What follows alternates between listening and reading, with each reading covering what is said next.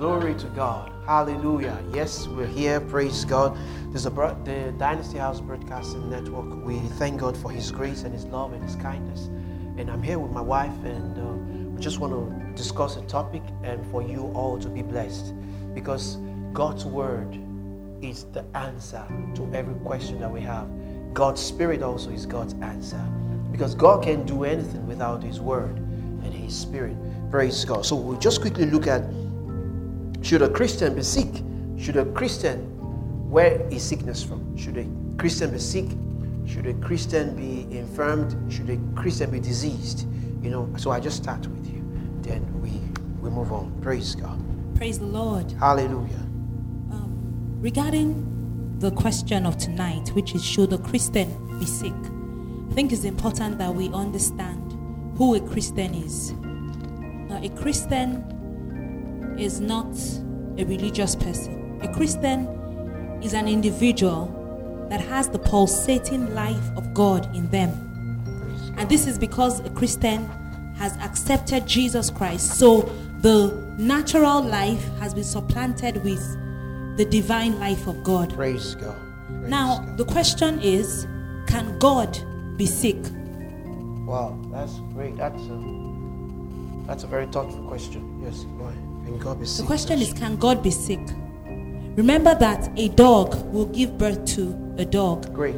and great. a cat will also give birth to you know a, a cat when god brings forth he brings forth his own kind Hallelujah. now because god cannot be sick therefore we as well as christians cannot be sick now and should not. should not be sick because the truth is sickness infirmity disease will try to attack us however when we have settled the re- the revelation of the of who we are in Christ they would not be able to stay in our bodies That's the.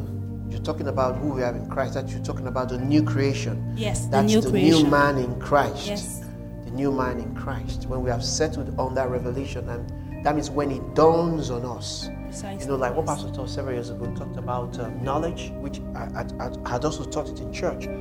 Knowledge, acknowledgement, and voicing. So you have to know and recognize and acknowledge it and say it. Till you say it, it can never become a reality. Yes. Like what uh, Dr. Bill Winston will say, what God is going to do in your life or delivered into your hands must first be said with your mouth. So a Christian should not be sick. should not be sick yes A Christian should not be sick. Mm. So you know, some I heard something um, some time ago in Genesis chapter forty-eight, verse one. Um, is it Genesis 48, 49, verse one? Genesis forty-eight in in yes, in verse one. The Bible says, and it came to pass after these things that one told Joseph, Behold, thy father is sick. And he took with him his two sons, Manasseh and Ephraim. Um, and I was in the teaching, and someone said this was the first time sickness was ever mentioned in the Bible. Because we never heard that Adam was sick. We never heard that they were sick. So, at this time, the, the fall had happened. You know, Adam had failed. The first Adam had failed. The Bible says in 1 Corinthians, 1 Corinthians chapter 15, if you can turn there, 1 Corinthians chapter 15,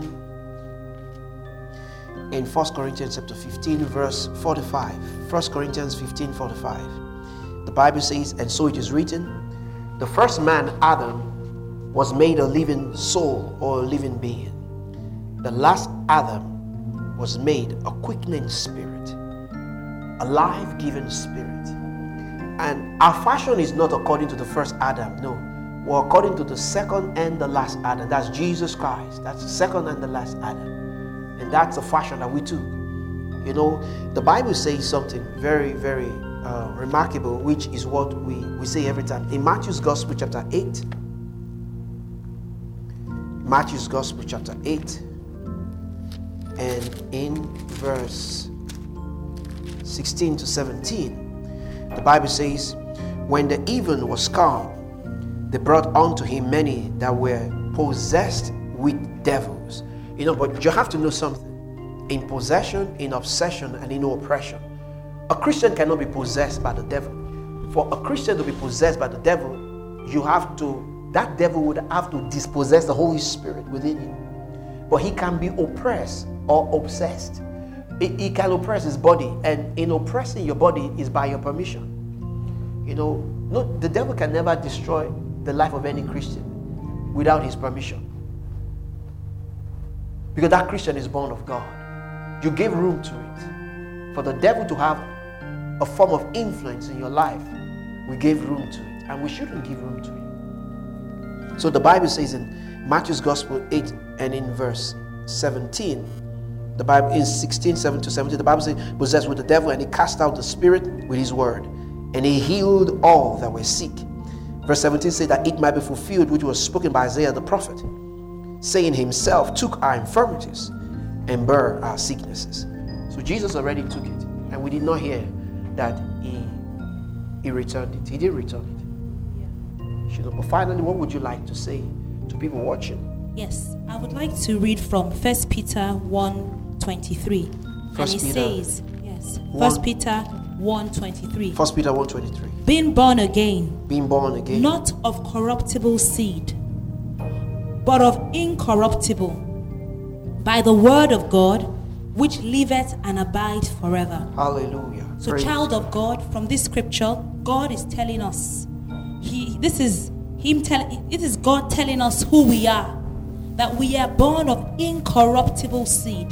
That means that what we're this, this what we're made of cannot be corrupted Hallelujah. by Praise sickness, Praise by infection, Hallelujah. by disease. God. Cannot be It cannot be corrupted. Praise God. Those sickness might come to attack our bodies. Yes. Though we might feel feverish or feel sick, but because we know that we are born of incorruptible seed, Hallelujah. even when this sickness, the infection, the symptoms seem to come our way, we affirm and vocalize our faith and the truth of God's word concerning us.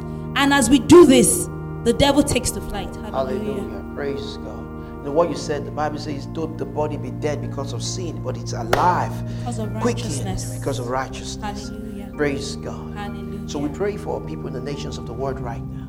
Yes. Declare healing in the name of Jesus. Amen. Healing in the nations. Yes, Lord. Light in the nations. Strength in the nations. In the mighty name of Jesus Christ. Amen. Be healed and be made whole.